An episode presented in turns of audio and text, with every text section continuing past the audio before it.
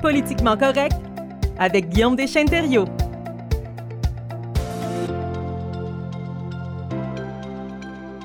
Bon mercredi, Guillaume.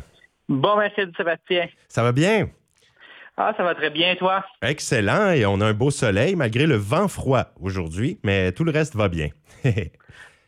Oui, c'est le début du printemps. Absolument, absolument. C'était un beau début cette année. Là, il y a eu tout récemment le dépôt du budget provincial. Ce sera le sujet cette semaine pour Politiquement Correct. Je voudrais qu'on commence par un petit survol des principales mesures. Oui, donc hier, le ministre euh, des Finances du Nouveau-Brunswick, Ernie Steves, a déposé euh, le budget euh, de la province. En fait, c'est un budget, je dirait, un peu dans la continuité. Il n'y a pas beaucoup de nouveautés dans ce budget-là qui nous a été proposé hier par le gouvernement provincial et peu de nouveaux investissements. D'abord, c'est un budget équilibré. c'est un peu la marque de commerce du gouvernement X que, en fait, les revenus soient supérieurs aux dépenses. Donc, ça fait quand même plusieurs années de suite qu'au Nouveau-Brunswick, Brunswick, euh, on a délaissé l'encre rouge, donc c'est des budgets équilibrés qui sont présentés. Et on est relativement dans une bonne posture financière. J'écoutais différentes analyses économiques hier, et parmi les provinces, le Nouveau-Brunswick, on fait quand même bonne figure au niveau de notre situation financière euh, actuelle. Et ça, c'est un peu grâce aux différents euh, surplus qu'on a fait dans les dernières années. Toutefois, qu'est-ce qu'on pourrait se questionner, c'est par rapport avec une marge de manœuvre qu'on est allé réussir à aller chercher, se surplus, on est en situation de surplus budgétaire et on en utilise une grande partie pour payer euh, la dette, mais il y a des personnes qui pourraient questionner à savoir est-ce qu'on aurait pu investir davantage dans les besoins. Donc on fait de, gros surplus, mais les investissements sont somme toute euh, limités. Mais euh, parmi les mesures, il y en a quand même deux que je voudrais souligner où il y a deux éléments où on a vu des investissements quand même assez importants être annoncés hier. Il y a d'abord dans le secteur de la santé. Ça, c'était pas une surprise parce que il faut savoir, c'est un budget provincial qu'on a eu euh, hier, mais il n'y a pas longtemps, il y a eu une nouvelle entente entre le gouvernement fédéral et les provinces pour les transferts en santé et ces transferts-là vont augmenter. Qu'est-ce que ça veut dire? C'est que la province du Nouveau-Brunswick va recevoir plus d'argent d'Ottawa dans les prochaines années pour financer les services de santé. Donc, il était logique de s'attendre que les fonds qui seraient consacrés à la santé euh, augmenteraient dans le budget provincial parce qu'on savait que le fédéral en donnerait plus dans ce domaine-là. Donc, c'est pas nécessairement, oui, c'est un budget provincial, mais il faut faire attention, c'est pas juste euh, euh, parce que la province voulait investir, c'est qu'elle reçoit plus d'argent d'Ottawa. Mais on voit notamment, par exemple, exemple, presque 30 millions pour euh, le recrutement et la rétention euh, du personnel de santé. On sait que la pénurie de main-d'œuvre, c'est un enjeu de premier plan tout de suite au Nouveau-Brunswick. Donc, ça va être intéressant de suivre comment cet argent-là va être investi. Euh, on n'a pas encore de détails sur les mesures, mais on prévoit 30 millions pour le, maintien, le recrutement en poste du personnel de la santé. Donc, ça, c'est attendu. Et un 40 millions pour améliorer l'accès aux soins de santé, notamment des investissements en santé mentale. Donc, en santé, c'est intéressant de, de des investissements assez conséquents mais qui viennent en grande partie des transferts fédéraux. Puis le deuxième secteur où est-ce qu'on a vu euh, une augmentation euh, quand même assez importante euh, du budget, c'est au niveau de la sécurité publique.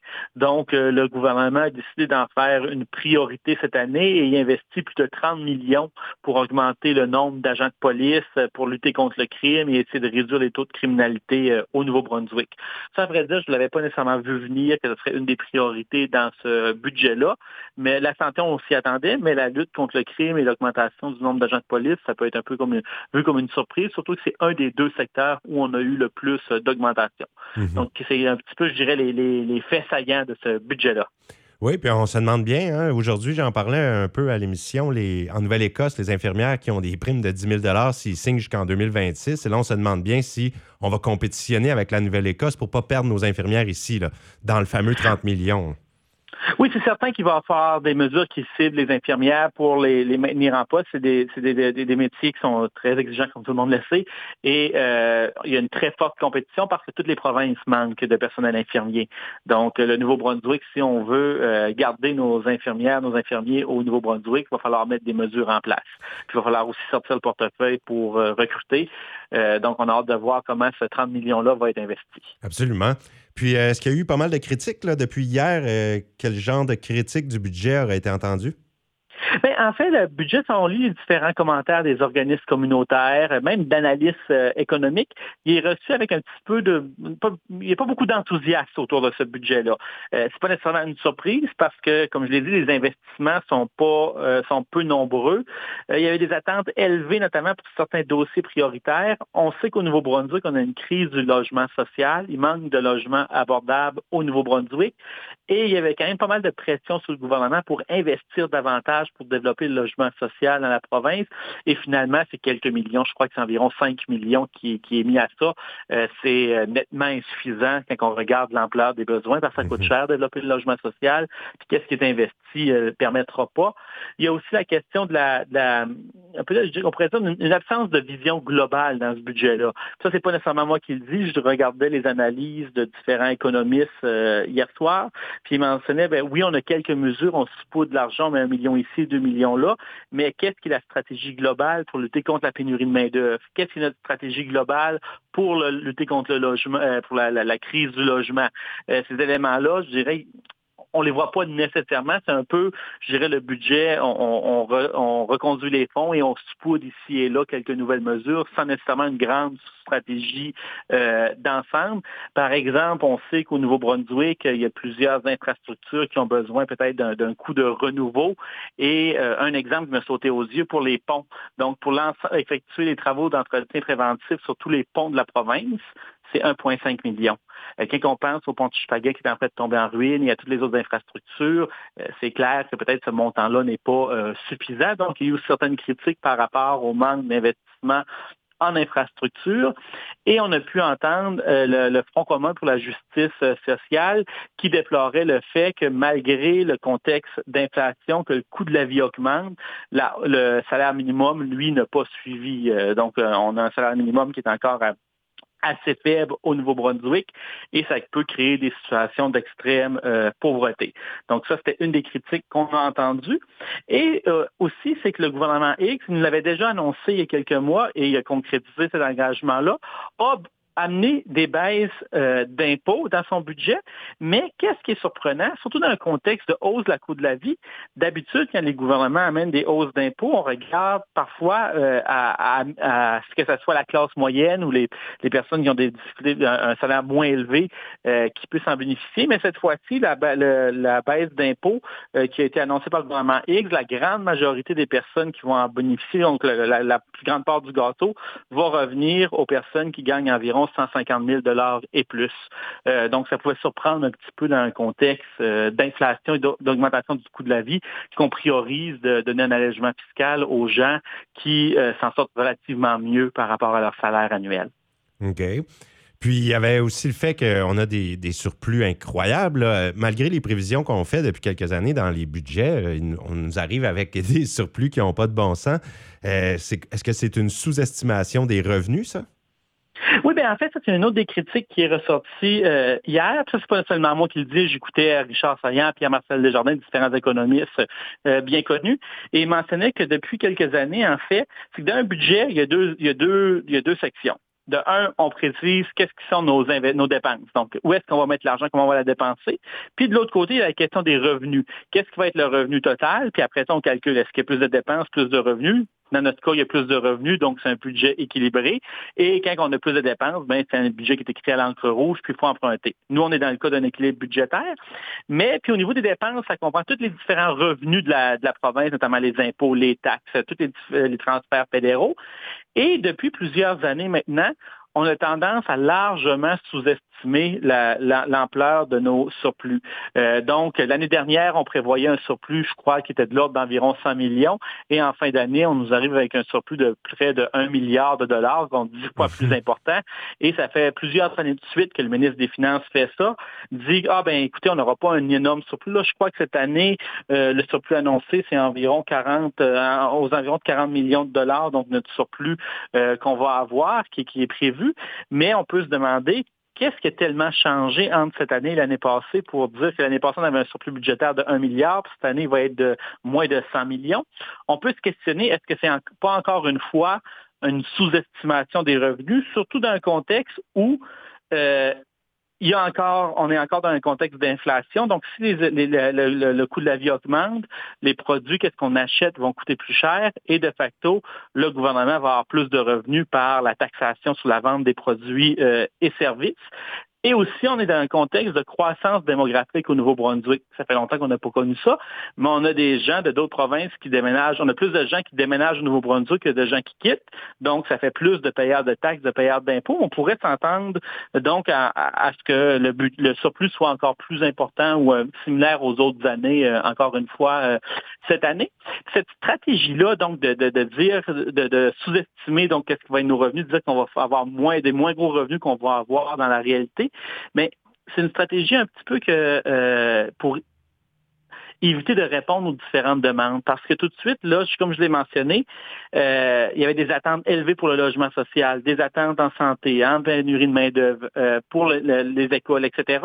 Mais euh, si on a un, un, surplus annoncé de 1 milliard, c'est comme difficile pour le gouvernement de dire Oh non, on n'a pas d'argent pour investir. Mm-hmm. Mais s'il dit que notre surplus prévu est seulement de quelques dizaines de millions de dollars, bien là, il peut dire ben écoutez, on a tout dépensé l'argent qu'on avait, il n'y en avait plus, donc c'est pour ça qu'on ne peut pas répondre à vos demandes. Donc, c'est une façon pour le gouvernement de ne pas donner suite à toutes les demandes qu'il reçoit. C'est pas le premier à faire ça. Euh, dans les années 90, Paul Martin, euh, qui était le ministre des Finances euh, sous Jean Chrétien au niveau fédéral, avait commencé à faire ça, donc sous-estimait les revenus du fédéral. Et quand les provinces ou d'autres organisations cognaient à la porte du gouvernement fédéral, il disait, ben, écoutez, on n'aura pas assez d'argent pour répondre à vos demandes. Puis il finissait l'année avec des surplus plus importants que prévu. Donc, il n'est pas le premier à faire ça. Mais c'est une stratégie qui est quand même critiquée notamment parce que euh, les, principales critiques qu'on entend, c'est que c'est un manque de transparence. Donc, en soi, mhm. on devrait s'attendre à ce que le gouvernement nous présente les vrais chiffres comme qu'il croit qu'ils vont être les projections. Ça entache un petit peu aussi la crédibilité de l'exercice parce que là, on reçoit un budget et qu'est-ce qu'on entendait hier soir aux nouvelles? C'est les économistes dire, ah ben, est-ce qu'on peut vraiment faire confiance aux chiffres du gouvernement pour les revenus? Donc, ça entache un petit peu sa crédibilité. Puis d'un autre côté, euh, je trouve que c'est un peu problématique sur le plan euh, démocratique parce qu'on souhaite que nos élus euh, puissent débattre de comment est-ce qu'on devrait allouer les fonds, mais les, élus des autres partis d'opposition qui voudraient dire ah ben on devrait avoir plus d'investissements en santé, en éducation, etc. Mais ils n'ont pas le bon portrait de la situation. Donc, pour eux, ça limite leur capacité à faire des propositions et à débattre euh, de ce budget-là. Donc, ça, je dirais que c'est une des critiques aussi qu'on a entendues, cette sous-estimation-là euh, des revenus euh, qui, qui, commence à être un peu l'image de marque du ministre des Finances.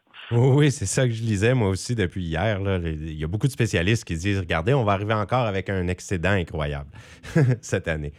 Et puis, Guillaume, si on avait à faire une lecture politique du budget qui a été présenté, euh, à quoi ça ressemblerait? Ben, en fait, c'est un, budget qui s'inscrit dans la continuité. Euh, puis je dirais c'est un peu l'image de marque de, de Blaine Higgs. M. Higgs a toujours euh, a toujours été assez serré, je dirais, sur le portefeuille, pas dépensé beaucoup.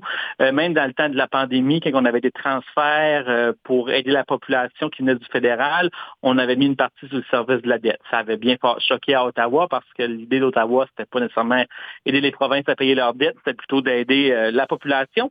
Mais M. Higgs, depuis qu'il est en politique, l'image de marque, ça a toujours été on dépense pas beaucoup, faut serrer les, faut serrer la, la ceinture, on ne sert pas la bourse pour n'importe quoi.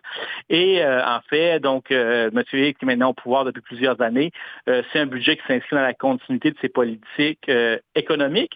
Et à 18 mois, donc on est à 18 mois des prochaines élections provinciales, il y a certaines personnes qui se demandaient est-ce que M. Higgs va décider de cette fois-ci de profiter de son, son surplus de 1 milliard pour annoncer des nouveaux investissements? Euh, ben, en fait, je ne suis pas surpris qu'il ne l'ait pas fait, parce que dans le passé, M. Higgs a toujours critiqué les gouvernements qui avaient fait cette pratique-là. Donc, ça aurait été un peu en contradiction avec sa façon de faire euh, et sa politique euh, économique qu'on lui euh, connaît.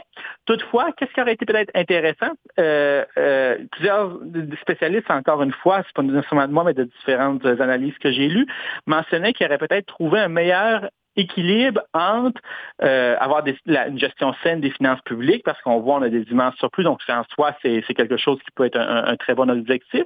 Mais de l'autre côté, quand on a ces immenses surplus-là, mais qu'il y a une population qui a de plus en plus de difficultés à arriver à la fin du mois avec la hausse la coût de la vie, euh, qu'on on manque de logement, etc. Est-ce que la, population voit réellement les bénéfices de ces immenses surplus-là? Pas toujours. Donc, euh, la question qu'on pourrait se poser, est-ce qu'il n'y aurait pas nécessairement eu euh, possibilité de trouver un meilleur équilibre entre paiement de la dette, avoir des surplus et répondre aux besoins euh, des citoyens et des citoyennes? Là, il y a une question qu'on pourrait se poser.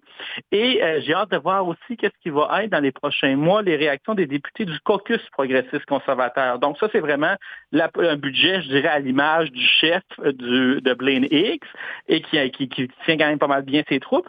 Mais euh, quand on regarde les différents sondages, on voit que la cote de popularité de M. Higgs est au plus bas. Parmi tous les premiers ministres des provinces, selon les récents sondages, M. Higgs est parmi les premiers ministres provinciaux les plus impopulaires au pays. Et quand on compare donc les intentions de vote, combien de personnes aimeraient voter conservateur aux prochaines élections, bien, ce pourcentage-là est plus élevé que la cote de popularité de M. Higgs. Qu'est-ce que ça veut dire? C'est que le Parti progressiste conservateur, en fait, est plus aimé auprès des électeurs que le chef du Parti conservateur euh, lui-même. Et euh, qu'est-ce qui va être intéressant dans les prochains mois? Est-ce que des députés d'arrière-ban vont commencer à soulever des questions, à savoir, ben, écoutez, si on n'investit pas, si on ne dépense pas, peut-être que mes chances de réélection vont être compromises, surtout que notre chef actuel, euh, sa cote de popularité est assez faible. Donc, ça va être intéressant de voir est-ce que le caucus va continuer à suivre M. Higgs dans cette direction-là ou est-ce qu'ils vont commencer à le questionner? Donc, ça, ça va être bien intéressant aussi à voir dans les prochains mois. Mais oui, on va peut-être profiter du fait qu'il y en a qui veulent se faire élire. Donc voilà. à suivre. Oui, ben merci beaucoup euh, Guillaume, encore une fois pour cette analyse du budget cette semaine et on se reparle semaine prochaine sans faute. À la semaine prochaine, au revoir. Salut.